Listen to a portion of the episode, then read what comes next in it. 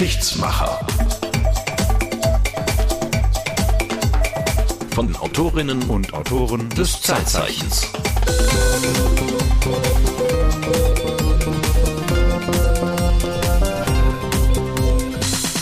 Dadam dadi dadam dadi dum babam dadam pam pam la li dadi dadam padi la lam padam padam pam patiyam.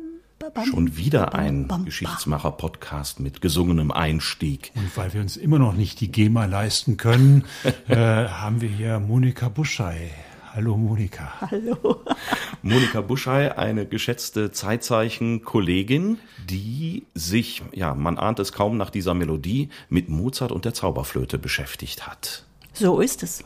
Warum die Zauberflöte, warum Mozart? Was mich fasziniert, dass ein Bühnenstück, eine Oper in diesem Fall, von 1791 an, als die Uraufführung war in Wien, bis zum heutigen Tag super erfolgreich ist. Ein Theaterleiter, ein Operndirektor, der mal wieder das Haus voll haben will, der sagt sich, machen wir die Zauberflöte. Dann sagt die Dramaturgin, vielleicht hatten wir doch erst vor 1,5 Jahren. Ja, macht ja nichts. Und die Nachbarstadt hat es auch. Egal, es läuft.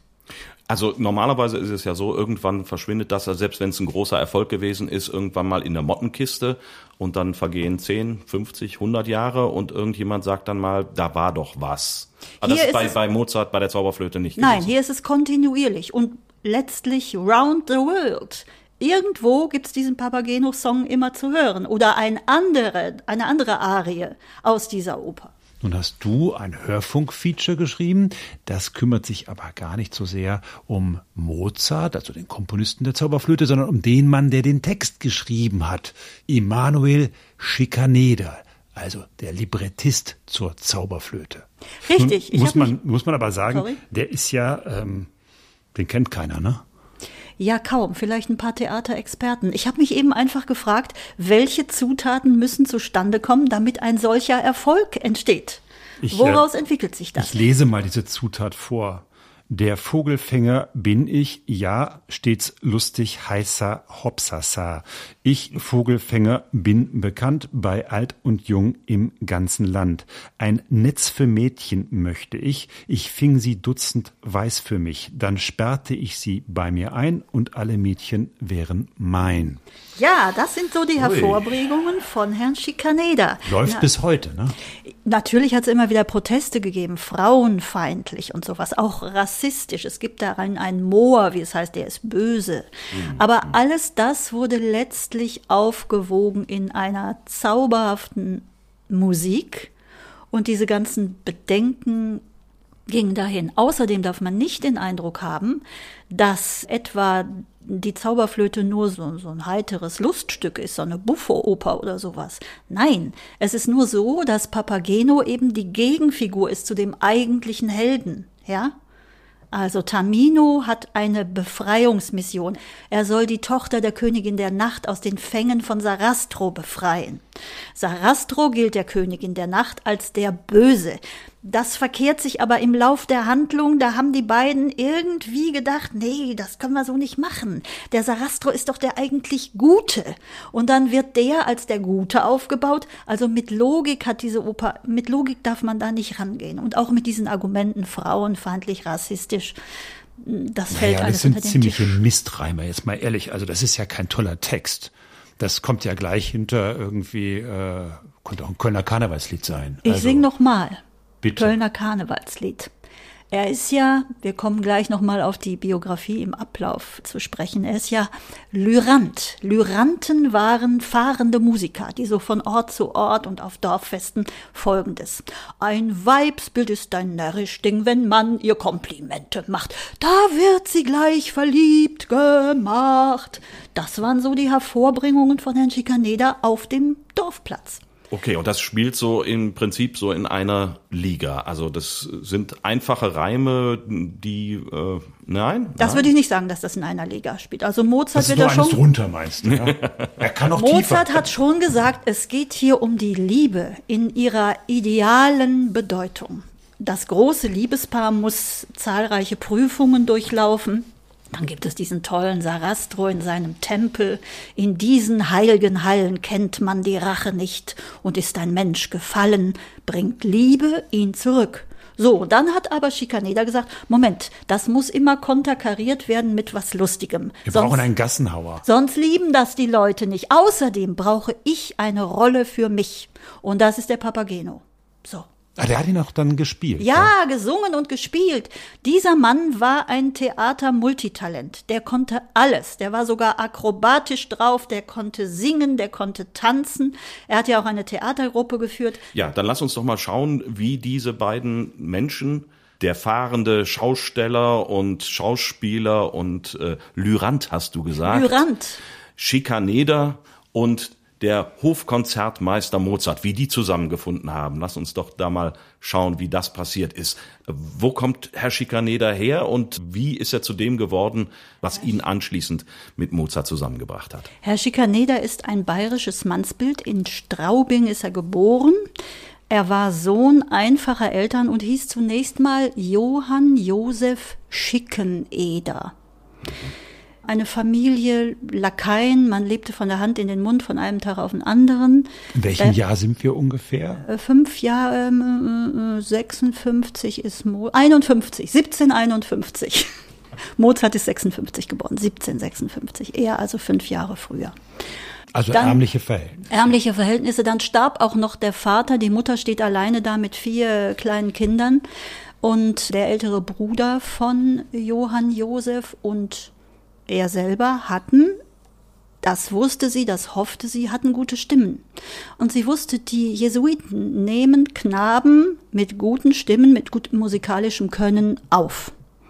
Und tatsächlich, die beiden haben ein Stipendium bekommen. Sie wurden von den Jesuiten aufgenommen. Und in der katholischen Kirche gibt's ja immer viel zu singen, die vielen Feiertage, die Liturgien und so weiter. Und dafür konnten die gut gebrauchen. Und dann hatten sie außerdem, der Musikunterricht muss sehr qualifiziert gewesen sein. Also die haben ein bisschen Latein gemacht, ein bisschen Geschichte und sowas alles. Dann aber wussten sie, irgendwann kommen diese Knaben in den Stimmbruch und dann ist nichts mehr mit Singen. Also haben sie denen ein Musikinstrument beigebracht. Und bei Schikaneder war das die Geige. Und wahrscheinlich ist er unterrichtet worden, schon nach der Violinschule, die der Vater von Mozart herausgebracht hatte, Leopold Mozart. Also da muss ihm der Name Mozart zum ersten Mal schon begegnet sein. Okay, die Lebensläufe von Mozarts Vater und Schikaneder kreuzen sich bereits früh. Ja, aber nur theoretisch. Das war, die Violinschule lag ja schriftlich vor. Also man kannte sich nicht persönlich. Und er war ja auch nur Knabe. Das war ein Heft, das ist die Violinschule dann. Ja. Okay. Das war ein Heft, genau. Das war Papier. Verstehe. Ja. Und dann aber mit 15 Jahren sagt sich Schikaneder, hier ist jetzt hier genug mit diesen Jesuiten. Ich mache mich selbstständig. Zusammen mit seinem Bruder Urban geht er quasi auf die Walz. Also er nimmt seine Geige, ich glaube, der Bruder hatte Horn, dann gibt's noch 2 Musikanten. Und diese Gruppe nannte sich Lyranten. Die konnte man engagieren bei Kirchfesten, bei Hochzeiten, alles, was so zwischen Kneipe und Tanzboden stattfand. Wie war so etwas gesellschaftlich einsortiert? Lyranten, also fahrendes Volk weit unten. Also das ziemlich ist Tagediebe und nicht viel drüber. So ein bisschen, ja. Aber immerhin mit 15 Jahren stand er auf eigenen Beinen. Und musste sein Geld verdienen und war ein schmuckes Mannsbild. Also so ein richtig wuchtiger Typ, schwarze Locken. Woher weiß man das? Er war ja später ein berühmter Schauspieler zu seiner Zeit. Wir wissen heute nichts mehr von einem berühmten Schauspieler vor Mozart. Aber trotzdem, er war in seiner Zeit schon jemand, den man abbildete. Auch in Zeichnungen und auch in seinen Figuren, seinen Bühnenfiguren. Das heißt, wir wissen, wie er ausgesehen hat. Es gibt Abbildungen von ihm. Genau. Ja, da ist er. Guck mal, wir können ihn mal ein bisschen beschreiben. Also, wenn man so guckt. Ja, guck mal, also sieht doch fast... Also. Ja, so ein Lockenköpfchen, ne? Ja. So ein rotes, samtartiges Wams, schön was Weißes drunter. Der machte also was her.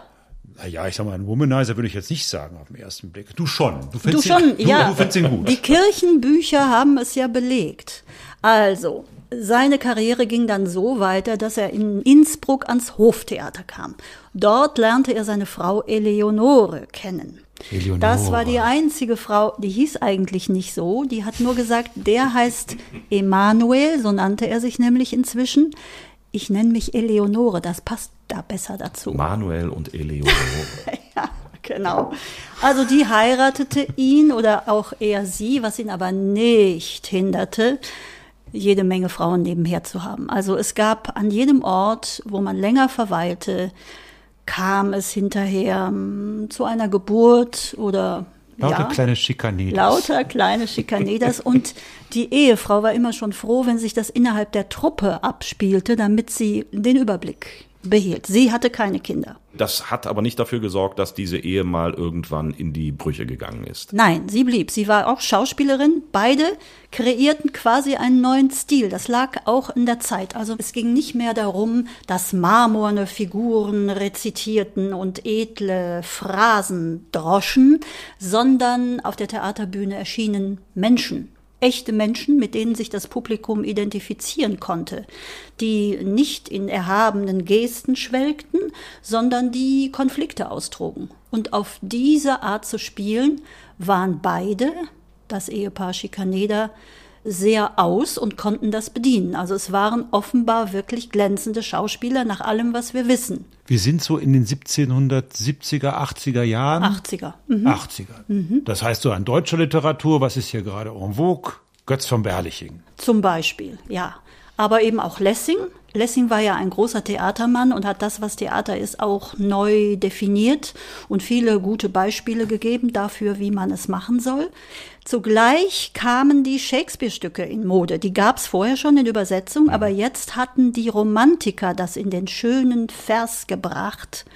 Und das wollten alle Schauspieler. Also jeder wollte einmal der Hamlet sein und der Macbeth sein und den Löwen auch noch spielen und er spielte ihn. Und ja, Shakespeare war sein großes Faible, das machten sie. Und natürlich auch, das war schon eine Vorübung für die Zauberflöte von Schikaneder, dass er sich selber eine Figur erfand. So ein gutmütiger, vielleicht etwas täppischer, aber doch fröhlicher Mensch, der die Leute ansprach und der Heiterkeit verbreitete. Und das hat er dann in die Stücke, die es schon gab, eingebaut? Oder? Nein, er hat sich selber Stücke geschrieben. Ah, okay. Ich habe das doch schon gesungen vorher mit diesem Vibes. Also sowas machte er weiter. Ja, also immer auch musikalisch. Er war sehr musikalisch und überhaupt, es wurde darauf geachtet, dass immer viel Musik war. Man muss sich vorstellen, das Publikum von damals, auch einfache Leute, die hatten ein schweres Leben. Und in der Kirche und im Theater, da war was los. Wie muss man sich das vorstellen? Theaterwelt in der zweiten Hälfte des 18. Jahrhunderts. Wie ist das abgelaufen? Das ist ganz erstaunlich. Die haben einen Aufwand getrieben, den man nicht für möglich hält heute. Da flogen Sachen durch die Luft, es gab Versenkungen, es gab akrobatische Einschübe. Es war so richtig was los. Es hatte auch was Zirzensisches geradezu, je nach Können und immer viel Musik. Also Hollywood so ein bisschen. Fast, ja. Und das alles mit mechanischen Mitteln und bei Kerzenlicht oder bei irgendwelchen Fackeln oder Petroleum oder sowas, muss man sich immer vorstellen. Die hatten ja nicht unsere technischen Möglichkeiten und haben trotzdem die ganz große Show abgezogen. Und das hat die Leute, die Massen auch wirklich gezogen. Ja, also das hat gezogen. Wenn Schikaneders kamen, dann ist man da hingegangen. Also so. Man heißt auch das, eben das einfache Volk, einfache... Unbedingt, ja. Mhm. Er war ja nicht ans Höfische gebunden. Es war ja nicht das Marmortheater des Höfischen, sondern er war ja die Alternative. Ist er denn über Land gezogen oder hat er irgendwie feste Sitze? Über Land gezogen. Manchmal auch wiederholt an einem Ort, aber doch in einem weiten Bogen. Deswegen war das ja auch mit den Frauen so praktisch. Männer waren ja für Folgen nicht mehr verantwortlich. Wer sich auf so einen Kerl einließ als Frau, musste die Folgen selber tragen. Dieser Schikaneder. Ja. So. Und dann, wie muss ich mir das vorstellen? Ist das so ein Tross? Also muss ich mir vorstellen, da sind so 20 Wagen, also da kommen die Schikaneders oder ist das... Unterschiedlich. Natürlich hatte man auch mal Misserfolge einzustecken und er musste auch Geschäftsmann sein. Und es ist immer so, eigentlich bis heute, verdienst du viel Geld, steckst du es in die nächste Produktion rein, von der du nicht weißt, ob sie wieder so erfolgreich ist. Deswegen hat man nie Rücklagen. Also es ist ein freies, aber auch abenteuerliches Leben.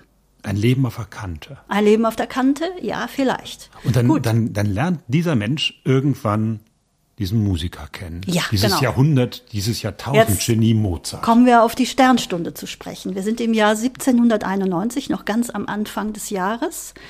Schikaneders sind in die Freistadt gezogen. Das war ein Bereich außerhalb von Wien, ein bisschen außerhalb von Wien.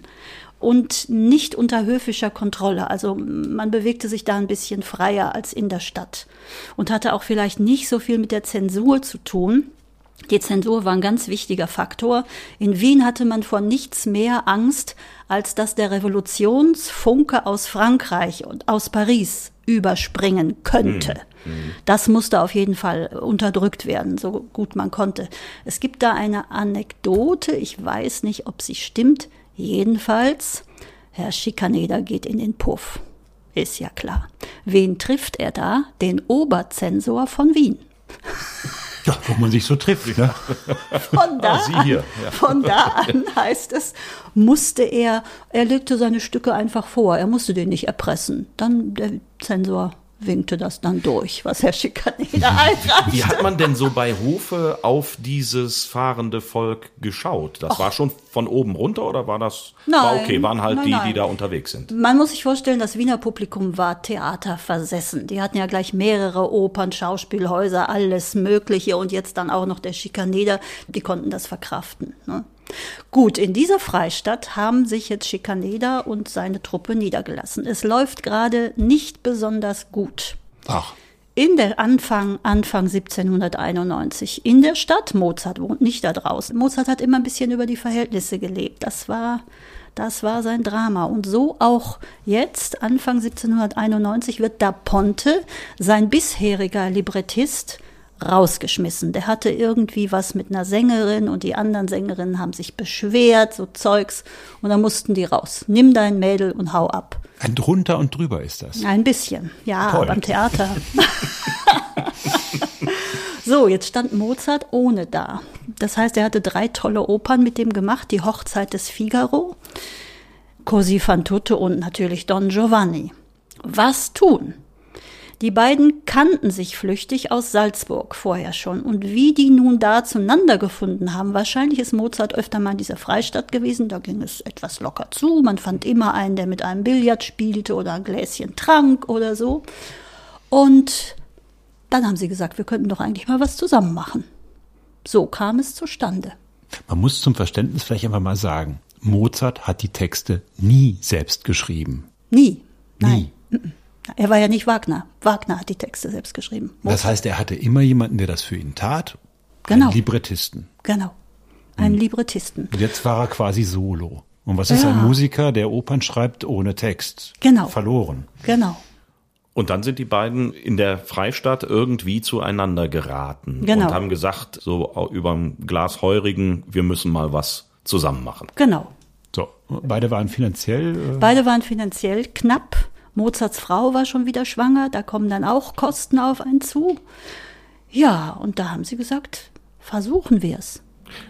Und wie sind sie dann zu diesem Stoff gekommen, zu diesem Zauberflötenstoff? Also, es gibt ja Kritiken, die sagen, das ist ja nur Kraut und Rüben. Das ist aus allen Seiten zusammengeklaubt. Es ist Ägyptisches dabei. Die Freimaurerrituale kommen vor. Feenmärchen waren groß in Mode. Das musste da irgendwie rein. Und es musste szenischer Aufwand betrieben werden. Löwen ziehen den Wagen von Sarastro. Also das sind dann verkleidete Menschen, versteht sich. Und es muss überhaupt jede Menge Spektakel irgendwie sein. Das noch und das noch und das auch noch. Die komponieren da nicht große Kunst, die komponieren ein Smash-Hit, die wollen Geld verdienen.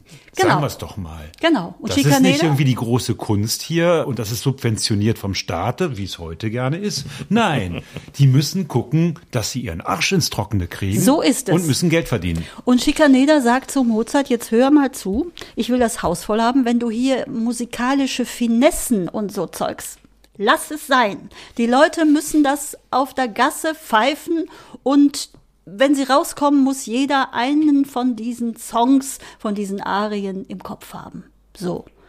Ja, und Mozart lässt sich drauf ein. Andererseits wollen sie aber schon auch, also Liebe ist ein ernsthaftes Thema, Menschlichkeit, Ehrlichkeit, das alles ist schon da. Und Schikaneder plädiert dann dafür, dass es immer eine lustige Spiegelung geben muss und dass er eine Rolle bekommt. Das ist auch ganz wichtig. Ich muss mal fragen, wie heißt man diese komische Fischer mit Nachnamen? Diese Volksmusikerin. Helene Fischer. Ja, es ist eher. Ja, also woran mich das erinnert mich so ein bisschen alles. Ich erinnere dich an Helene Fischer. Um Himmels Willen. Nein. Aber wenn ich jetzt so gucke, also so ein Bildungsbürger, ja, der guckt so auf die Zauberflöte. Dann ist das große Kunst, dann ist das Mozart, da darf man nicht dran rütteln. Aber eigentlich, was die da durchziehen, das ist so ein Helene Fischer-Modell. Ja, absolut. Wir machen eine Show, die muss voll sein, da muss es krachen. Und hinterher muss ein Song nach dem anderen muss irgendwie was bringen. Es ist atemlos durch Wien. Ne? Atemlos durch die Wiener Nacht. Aber ich meine, das muss man ja, aber trotzdem muss man es ja können. Also man kann ja sagen, na, jetzt machen wir hier mal einen Smash-Hit nach dem anderen. Stimmt. Aber das musst du ja auch erstmal komponieren können. Also das habe ich mir mal irgendwann erklären lassen, bei vielen Opern ist es so, da gibt's halt dann die eine oder zwei, drei Melodien über, weiß ich nicht, 2-3 Stunden, die der Komponist dann so mehr oder weniger in der Schublade schon hat, und dann wird dann alles so girlandenmäßig drumherum komponiert und die Lücken gefüllt zwischen den Smash-Hits. Mhm. Und bei der Zauberflöte kommt ja eine Melodie nach der anderen, die man mitpfeifen kann. Also das muss man erstmal schaffen. Ja. Ja, ich wusste, die Königin der Nacht, dass du die irgendwann mit deiner Fistelstimme... Das wollen wir jetzt von dir hören, Monika. Geht da was? Das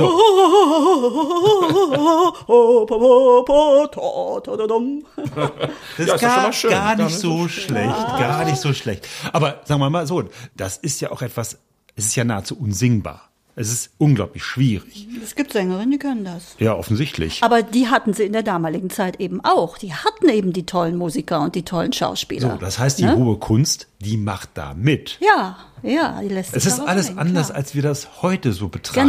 Genau. Es ist sehr anders, als wir es heute betrachten. Aber ich würde gerne haben, dass ihr einer von euch den Vertrag vorliest. Den Vertrag? Wo haben wir den Vertrag? Den Vertrag, das heißt den Vertrag zwischen Mozart und Schikaneder. Nein, den Vertrag zwischen Schikaneder und seinen Schauspielern. Ah, okay. Weißt du, der ist einfach schön. Und der deutet auch dahin. Okay. Der Unterzeichnete verpflichtet sich. Dann lese ich doch mal den Vertrag zwischen dem Theaterdirektor Schikaneder und seinen Schauspielern. Der Unterzeichnete verpflichtet sich, alle von der Direktion zugeteilten Rollen, welche den Kräften angemessen sind, ohne Weigerung mit dem bestmöglichen Eifer und Fleiß zu spielen. Wobei es sich von selbst versteht, dass zur Einstudierung der Rollen die nötige Zeit zu bewilligen ist. Der Unterzeichnete verpflichtet sich zudem zur Vermeidung des Schuldenmachens, Vermeidung aller Kabale, aller Unordnung, allen Zankes, Raufereien, Schlägereien, Nachtschwärmens, Rollenneides und Rollenstreites. Nicht erlaubt und bei Strafe verboten sind das Ausplaudern von Stückinhalten, lautes Reden während der Aufführung, erdichtete Krankheiten und das Schuheputzen in der Garderobe. Das hinterlässt mich jetzt ein wenig ratlos. Schuheputzen in der Garderobe. Ja, die Straßenverhältnisse damals waren nicht so wie heute. Da hatte jeder jede Menge Dreck. Wenn nicht am Stecken, so doch am Schuh. So, und man merkt da, alles, was verboten ist, scheint ja offenbar Praxis zu sein. Sonst müsste man es nicht extra erwähnen. Das heißt, das ist natürlich ein Taubenschlag, ein riesengroßes Tohuwabohu, und dieser Schikaneder, dessen Aufgabe war es dann auch, das alles zusammenzuhalten. Genau. Mhm. Und diese Zusammenarbeit gleichzeitig mit Mozart zu machen. Und das heißt, er muss die Texte liefern. Ja, und das war für Mozart ein Ideal, dass er mit seinem Librettisten Hand in Hand zusammenarbeiten konnte. Vorher war es so, ihm wurden die Bücher vorgelegt und dann hat er komponiert. Das war unabhängig voneinander. Also es gab erst das Wort und dann wurde darauf die Musik gemacht. Genau. War das so? Ich dachte, war so. Also nicht erst die Musik und dann musste sich jemand aus dem Kopf drücken und sagen, okay, schreibe ich den Text. Okay. Und jetzt war es zum ersten Mal so, dass man Hand in Hand, also dass man gemeinsam das erarbeiten konnte. Und die müssen viel Spaß miteinander gehabt haben. Das heißt, die haben sich die ganze Geschichte auch erstmal ausgedacht. Genau, dieses ganze Texto Vabo da. Und Schikaneder hat es dann in die Form gebracht, in die gereimte Form. Und es heißt, also es wurde natürlich viel darüber so, also immerhin, beide waren recht prominent, jedenfalls in Wien. Morgens champagnert und abends gepuntscht. So sei das Arbeitsverhältnis gewesen. Das mag vielleicht ein bisschen überspitzt sein, aber grundsätzlich ist das schon so. Man hatte auch so Männer unter sich, so kleine frivole Späßchen und sowas alles nebenher. Auch das ist verrückt. Das heißt dann, bevor man morgens sich dann ans Instrument beziehungsweise an die Schreibmaschine gab es noch nicht, an die Feder gesetzt hat, gab es erstmal ein Gläschen Shampoos und damit man in Stimmung kam und dann hat man gemeinsam losgelegt. Das war vielleicht nicht immer so, aber es mag vorgekommen sein. Ja. Die Lehre, die wir daraus ziehen können, ist, um Smash-Hits zu produzieren, um erfolgreich zu sein, sollte das Arbeitsklima stimmen. Richtig. Also es muss, egal ob es nun Champagner oder was auch ist, vielleicht muss es nicht Champagner sein, aber ja, das Arbeitsklima ist sehr, sehr wichtig. Natürlich gab es auch jede Menge Schwierigkeiten zu überwinden. Einmal, was das Libretto selber anbelangte, dass da diese so Unstimmigkeiten, dachte man, diese Königin ist am Anfang so lieb und dann ist die auf einmal böse. Macht nichts, das kriegen wir schon hin, so. Aber äußere Schwierigkeiten waren dann eben auch, dass Mozart nochmal weg musste. Er brauchte ja unbedingt Geld und es gab jetzt einen Auftrag in Prag für irgendeine Krönungsmesse oder was. Das musste er machen, ausgerechnet in dieser drangvollen Arbeit, aber er brauchte das Geld. Wir waren jung und brauchten das Geld. Auch das war wieder ein Ding. Und Schikaneder hat sich unterdessen mit technischen Schwierigkeiten, er musste das ja stemmen auf die Bühne. Und dann hat er zum Beispiel, am Anfang wird Tamino, der Held, wird verfolgt von einer Schlange, heißt es da. Eigentlich wollten sie einen Tiger oder einen Löwen, aber dann haben sie gehört, irgend so ein anderes Theater hat schon einen Tiger oder einen Löwen, das können wir nicht aufmachen, da muss es eine Schlange sein. Aber wie stellst du jetzt die Schlange dar? Das kann ja jetzt nicht so ein kleines, das muss ja entsprechend groß und wie macht man, also solche Probleme hatte Schikaneder zu bewältigen. Er hat sie gelöst, ja. Er hat auch Mozart alle Wünsche musikalisch erfüllt. Er will hier noch 2 Posaunen und da will er noch einen Chor von 30 Leuten. Das hat er alles zustande gebracht. Das heißt, diese Stadt gab das auch her, so vom künstlerischen Potenzial her. Das heißt, die haben aber auch beide erstmal investiert.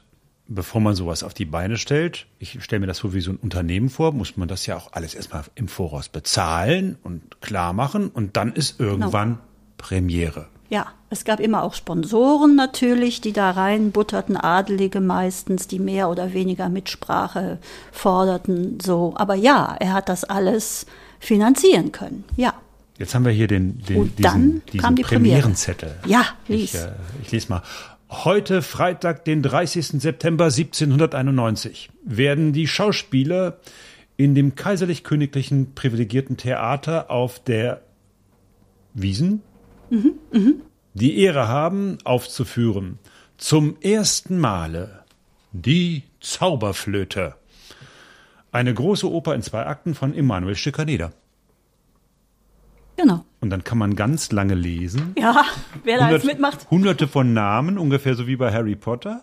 Und unten steht dann, die Musik ist von Herrn Wolfgang Amadeus Mozart, Kapellmeister und K&K Kammerkompositeur. Ja. Oh. Der kommt dann auch vor. War der nicht so bekannt? Oder warum? Wie kommt das zustande? Sehr bescheiden, klein untergebracht hier. Naja, Schikaneder hat sich gesagt, das ist hier mein Theater. Und dann wird Herr Mozart auch irgendwo unten erwähnt. Ja, und er hat also die Ehre oder gibt sich die Ehre, dass er die Aufführung leitet. Mozart saß im Orchestergraben am Hammerklavier. Mozart ist da schon ein bisschen angeschlagen. Das merkt der Schikaneder in seinem Furor, merkt das nicht. Er als Papageno ist ganz groß gefeiert mit seinem Federkostüm. Und dann hat er echte Vögel in einer Stiege, die er mit sich trägt und einen Federhut und so weiter. Und jeder Auftritt von ihm wird gefeiert und jeder Song und so weiter. Und Mozart ist sehr zurückhaltend, blass. Man will auch gesehen haben, dass er irgendwelche Medikamente einwirft und so. Und am Schluss dann Premierenapplaus. Mozart wird eher widerwillig noch auf die, dem geht's einfach nicht gut, noch auf die Bühne gezerrt und so. Das war die Premiere. Aber Schikaneder hat gedacht, von nun an werden wir zusammenarbeiten, Stück auf Stück, Oper auf Oper, Erfolg auf Erfolg, ist doch klar. Die Zauberflöte hat richtig eingeschlagen in Wien. Ja, war ein großer Erfolg. Und es schlossen sich noch viele Aufführungen an. Und Schikaneder, der aber auch schon wieder an einem nächsten Stück probte, sagte sich, ja, das ist jetzt die Zusammenarbeit schlechthin. Wir werden jetzt Erfolg auf Erfolg aus der Taufe heben. Mozart war auch gar nicht pikiert, weil er da so zum Beispiel in dieser Ankündigung, wenn da steht, eine große Oper von Emanuel Schikaneder, das war Mozart egal. Das war Mozart egal, ja. Er hatte für sich ideale Bedingungen, zum ersten Mal im Leben eigentlich, was sein Opernschaffen anbelangte, nämlich enge Zusammenarbeit mit dem Librettisten und alle musikalischen Wünsche erfüllt. Und Deutsch, daran war ihm auch gelegen. Mhm. Diese italienischen Opern, da Ponte, Italiener, das waren natürlich italienische Opern dann. Und er wollte gerne mal das deutsche Singspiel haben. Das schien ihm der Mühe wert. Und das alles hatte sich erfüllt. Und Herr Schikaneder, die Rampensau, hat dafür gesorgt, dass es auch noch ordentlich Geld dafür gibt. Ja. Das Paradies auf Erden. Das Paradies auf Erden für Bühnenschaffende. Also ein Riesenerfolg, die Zauberflöte, und dann los geht's, Schikaneder und Mozart, das Traumduo. So, im Bewusstsein von Schikaneder war das so, dass das jetzt so sein würde, ganz selbstverständlich. Und als er dann hörte, im Dezember, Mozart ist krank, boah, hat er gedacht, der Kleine wird sich ein bisschen übernommen haben. Die beiden sind wirklich, also Mozart ist ja eher so ein bescheidener und etwas blasser und auch nicht so ein hübscher, der soll so ein paar Blatternarben gehabt haben und so, also klein und ein bisschen schmächtig. Und daneben Schikaneder, so, ne? Deswegen hat er wahrscheinlich immer so gedacht, ach, der Kleine. Hat er sich ein bisschen übernommen, aber der erholt sich schon wieder. Ja, und dann war das nicht so. Eine kurze Infektionskrankheit, ich glaube 5 Tage, dann war Mozart tot. Und für Schikaneder war das der Einbruch in seinem Leben. Also er soll durch die verschneiten Gassen von Wien gerannt sein und geflucht haben und geschrien haben. Also es war Wut, Verzweiflung, Trauer, es war alles zusammen. Das ganze Geschäftsmodell bricht zusammen. Ja, nicht nur das, und eine ideale Freundschaft auch. Waren Sie wirklich Freunde? Ich glaube, sie haben sich darüber sehr befreundet, ja. Keine wirklich nur reinen Geschäftspartner. Nein, das geht bei dem Stoff eigentlich gar nicht. Also nach dem Tod Schikaneder verliert nicht nur seinen Geschäftspartner, Schikaneder verliert einen Freund. Unbedingt, ja. Und das ist auch Gesprächsthema in Wien, denke ich, weil Mozart ist der Star, glaube ich. Mozart ist ein bekannter Musiker. Und die Wiener haben ihn schon gekannt und geschätzt. Und nach seinem Tod gedenkt man seiner und es gibt einen Nachruf. Den haben wir hier, dann lese ich den mal vor. Leider, mit Ausrufezeichen, müssen wir noch am Schlusse dieses Jahres unseren Lesern eine für die Zukunft sehr traurige Nachricht geben, nämlich die, dass am 5. dieses der allgemein gekannte, gesuchte und geliebte KK-Hofkammerkompositeur Herr Mozart an einer Herzwassersucht im 34. Jahre seines Lebens gestorben ist. Ganz Wien und mit dieser Kaiserstadt die ganze musikalische Welt betrauert den frühen Verlust dieses unsterblichen Mannes, also schon zum Zeitpunkt seines Todes unsterblich. Sein Körper ist dahin, seine Seele schwang sich zu höheren Harmonien, und uns hinterlässt er zum Troste die schönsten Produkte seines Geistes. Das mal Nachruf. Ja. Mhm. So, Schikaneder allein. Schikaneder allein. Wobei, er hat Eleonore noch. Er hat Eleonore. Die bleibt immer, die ist treu an der Seite. Die ist treu an seiner Seite, wie immer sie das hinbekommen hat.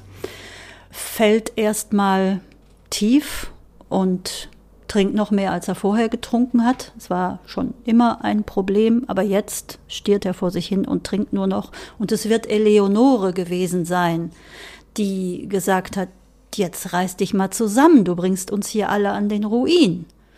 Was ist denn mit diese ganze Entourage, die zum Theater gehört? Die ist immer noch da? Ja, eben. Das muss er zahlen? Das muss ja gezahlt werden. Das muss ja aufrechterhalten werden. Und er ist der Star der Truppe, also man kann auch keine Aufführungen machen ohne ihn. Also er muss weitermachen und... Er rafft sich wieder auf.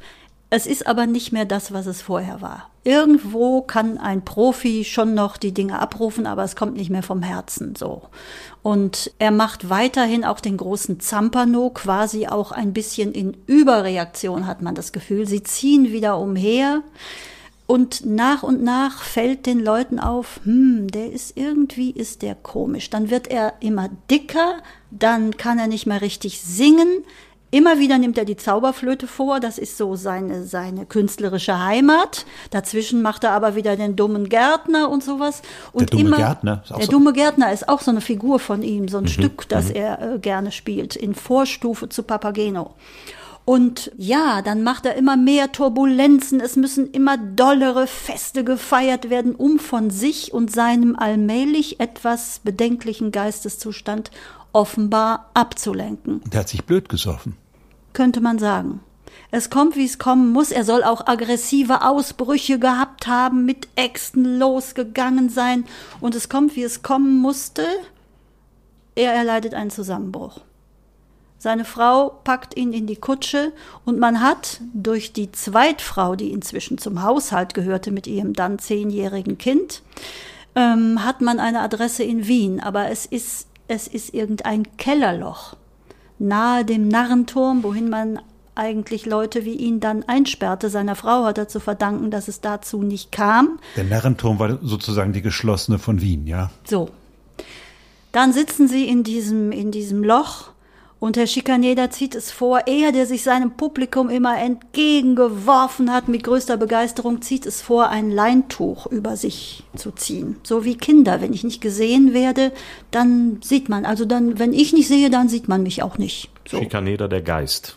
So ein bisschen. Der Geist oder Gespenst, derjenige, der sich irgendwie verbirgt, der weg ist. Ne? Sind die letzten 20 Jahre des Herrn Schikaneder eigentlich nur noch ein Absturz? Sind nur noch ein Absturz, wie gesagt. Und eben auch sein Kernstück, dieser Papageno, das wurde immer schwieriger. Er kann dann kaum noch singen, kaum noch artikulieren. Er wird immer fetter. Das Kostüm muss 4-mal umgearbeitet werden, um seiner wachsenden Leibesfülle sich anzupassen. Also es wird peinlich. Es ist ein ganz schmählicher, schlimmer Niedergang. Und dann fallen auch noch die Franzosen in Wien ein. Er hat so ein kleines Schlösschen in guten Zeiten, in Nussdorf hatte er sich gekauft. Und da ziehen die Franzosen ein, die Soldateska macht alles nieder, also damit ist auch nichts. Rücklagen gibt es nichts, es gibt nichts mehr. Ende der Vorstellung. Ist das alles der Tod Mozarts gewesen? Ist er daran zerbrochen? Könnte oder? Man sagen. Von da an, also das ist ein ganz großer Bruch in seinem Leben. Dabei haben sie sich gar nicht so lange gekannt. Eine kurze Zeit nur. Eigentlich dieses knappe Jahr. Aber es hat gereicht, offenbar. Offenbar hat es gereicht. Wenn es intensiv genug ist, reicht es. Es war vielleicht gerade dieses Gefühl, etwas zu haben, was man sich immer gewünscht hat. Genau. Es war die Erfüllung. Ja, es war die Erfüllung. Und dann stirbt dieser Mensch. Genau. Und daran ist er zerbrochen. Völlig unerwartet stirbt er, ne? Eben eine Infektionskrankheit, nichts, das sich lange hingeschleppt hat, jedenfalls nicht, dass man es bemerkt hätte. Und wer ihn zumindest eine Zeit lang auf der Schiene gehalten hat, war dann seine Frau, Eleonore. Das kann man sagen, ja. Eleonore hat zu ihm gehalten und versucht, ihn durch alle Klippen zu schleusen und mit aber immer weniger Erfolg. Eben am Schluss nimmt sie sich seiner an und sagt, okay, der Mann ist jetzt am Ende. Wir haben jetzt eigentlich keine andere Wahl mehr. Wir müssen da nach Wien zurück, weil uns da eine Herberge geboten ist von Seiten der Zweitfrau. Die Zweitfrau ist auch immer noch dabei und ihr Sohn. Eleonore erträgt das alles. Die findet das gut. Eben noch eine zweite Frau, die sich um den kümmern kann. Ja, okay. Ja. Auch so kann es Konzept. Gehen. Aber diese Eleonore hat dich schon auch fasziniert. Fand ich sehr faszinierend. Diesen Blick, diesen Seitenblick auf Schikaneder und auf dieses ganze Geschehen. Dieser Aufstieg und Niedergang. Also exemplarisch. Und du hast einen Monolog geschrieben. Es ist ein Monolog, ja. Es setzt an, quasi in diesem Kellerloch, und sie erinnert sich dann der Dinge, die vorher stattgefunden haben, wie sie ihn kennengelernt hat, wie sich das alles entwickelt hat mit Mozart und so weiter, und landet dann wieder quasi in der Todesstunde. Und du hast einen Auszug aus diesem Monolog uns mitgebracht, den du auch selber eingesprochen hast. Wo geht es darum? Am liebsten würde ich diese letzten Szenen jetzt einfach nochmal lesen. Nochmal lesen? Wie wäre das? Okay, das heißt, das ist jetzt hier eine Uraufführung. Monika Buschey in der Rolle der Eleonore. Wir befinden uns in welchem Jahr? Zunächst, für die erste Stelle befinden wir uns im Jahr der Sternstunde 1791. Bitte. Über eine lange Strecke wart ihr fast täglich beieinander. Text und Musik so dicht verzahnt, wie es Mozarts Ideal entsprach. Ich hörte euch streiten auf jene angeregte Art, die Spritziges hervorbringt. Kompositorisch Vertracktes hast du ihm nicht durchgehen lassen. Nicht in meinem Haus, hast du gesagt. Es muss singbar und eingängig sein, und alles Ernste braucht ein heiteres Gegenstück. Eure charakterlichen Unterschiede, die waren beträchtlich, konnten nicht darüber hinwegtäuschen, dass ihr euch auf verblüffende Weise ähnlich wart. Dass einer den anderen ergänzte. Das Feinsinnige und das Drastische gut abgeschmeckt. Raffinesse und Schlichtheit. Güte und freche Pointen. Das Beschwören süßer Triebe als gemeinsame Leidenschaft. Die Rolle, die deine wurde wie keine sonst im Leben, hat er dir aus dem Handgelenk hinkomponiert. Ein Geschenk, das du ihm listig abgerungen hast. Dein Charakter für die Bühne verfeinert und ordentlich aufgeputzt. Ein Mädchen oder Weibchen wünscht Papageno sich. Na, das war die erste Stelle. Und dann vielleicht noch das Ende? Sie guckt auf ihn nicht nur liebend. Nö, sie ist natürlich nicht unbedingt angetan von dem, was er ihr alles angetan hat. Das ist ja klar. Dass sie trotzdem bei ihm bleibt, tja. Wissen tun wir das nicht. Das ist sozusagen, doch, dass sie bei ihm bleibt, stellst du dir so vor. Dass sie bei ihm, wie sie ihn erlebt hat, das stelle ich mir so vor. Natürlich, darüber ist nichts bekannt. Du schaust mit dem Blick einer Frau des 20. Jahrhunderts, 21. Jahrhunderts auf eine Frau des 18. Jahrhunderts und stellst dir vor, ach, so wie ich das wohl empfinden würde, macht die das wahrscheinlich auch. Nee, ich versuche schon herauszufinden, wie es damals gewesen sein könnte und welche Empfindungen diese Frau zu der Zeit hatte. Klar. Gibt es was Schriftliches von Eleonore? Nein. Es gibt nur die nackten Daten, wann sie geheiratet haben und sowas, was die Kirchenbücher hergeben. Ansonsten ist sie stumm.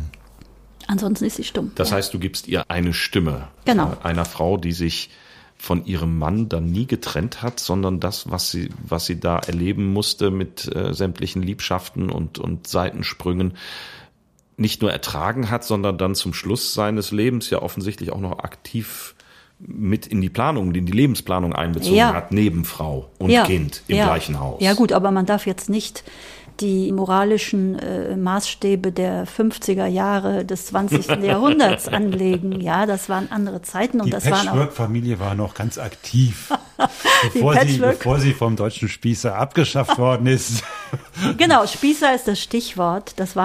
Die hatten kein spießiges Moralverständnis, also wirklich nicht. Gerade diese Schauspieler nicht. Weswegen sie auch von den bürgerlichen teils schief angesehen, teils aber auch heimlich beneidet worden, könnte man sagen. Du hast noch eine zweite Stelle mitgebracht. Ich habe noch eine zweite Stelle, das ist die letzte aufregende, also das ist quasi seine Todesstunde. Die Rückkehr nach Wien, ein Bankrott, ein würdeloses Schauspiel. Du hast den Vorhang zugezogen, das Leintuch als Barriere zwischen dir und der Welt. Kein Weiter mehr. Kein neuer Tag darf zu dir dringen. Du hast dich eingerichtet im glücklichen Gestern. Und ich? Ich suche nach der Liebe, die ich einst für dich empfand, und finde sie nicht mehr. Erkennst du mich noch, Josef? Was sagst du? Ich verstehe dich nicht. Ich kann mich nur am Faden meiner eigenen Worte noch hinausziehen aus dem Sumpf. Wo bist du, Josef? wohin hast du dich geflüchtet? Hörst du mich? Stirb mir jetzt bloß nicht weg, das geht doch nicht. Wenn aber doch, dann nimm mich mit, ich bitte dich. Ich bin doch deine Frau. Monika Buschey liest Monika Buschey, ein Monolog, in dem Eleonore, die Frau von Emanuel Schikaneder, ihren gedankenfreien Lauf lässt. Bei uns zum ersten Mal zu hören, Weltpremiere. Und davon gibt es, wovon du jetzt gerade nur einen Auszug gelesen hast, ein ganzes Stück. Das sind, glaube ich, irgendwie 60 Minuten oder sowas in der Größenordnung. Nicht ganz. Und weil wir uns gedacht haben, das ist ein wenig zu schade, wenn wir hier nur so einen kurzen Auszug zu Gehör bringen, werden wir das ganze Stück, das komplette Œuvre online stellen. Und wenn ihr Lust habt, könnt ihr das Ganze herunterladen und euch anhören in voller Länge und Schönheit. Wo, das tun wir euch in der Episodenbeschreibung kund. Da findet ihr den Link, wo ihr das Ganze anhören und runterladen könnt. Wenn's euch gefallen hat, dann sagt es Freunden und Bekannten. Und wenn's euch nicht gefallen hat, dann sagt's uns unter www.diegeschichtsmacher.de. Wir sagen danke, Monika, dass du da warst. Herzlichen Dank, dass du uns über Emanuel Schikaneder heute erzählt hast und seine Frau Eleonore. Vielen Dank. Ich danke euch. Ich danke euch. Sollte ich noch ein Couplet zu Gehör bringen? Ein Couplet, aber bitte doch. Bitte. So zum Ausgang. Tadam, tam, tadam, tam, tadam. Doch küsst mich ein weiblicher Mund, so bin ich schon wieder gesund. Da, da, da, da, da, da. Das war auch Herr Schikaneder. Das war Herr Schikaneder in seiner Lieblingsrolle als Papageno. Und damit herzlichen Dank noch einmal, Monika Buschey, und bis in 2 Wochen bei den Geschichtsmachern. Tschüss. Tschüss. Tschüss.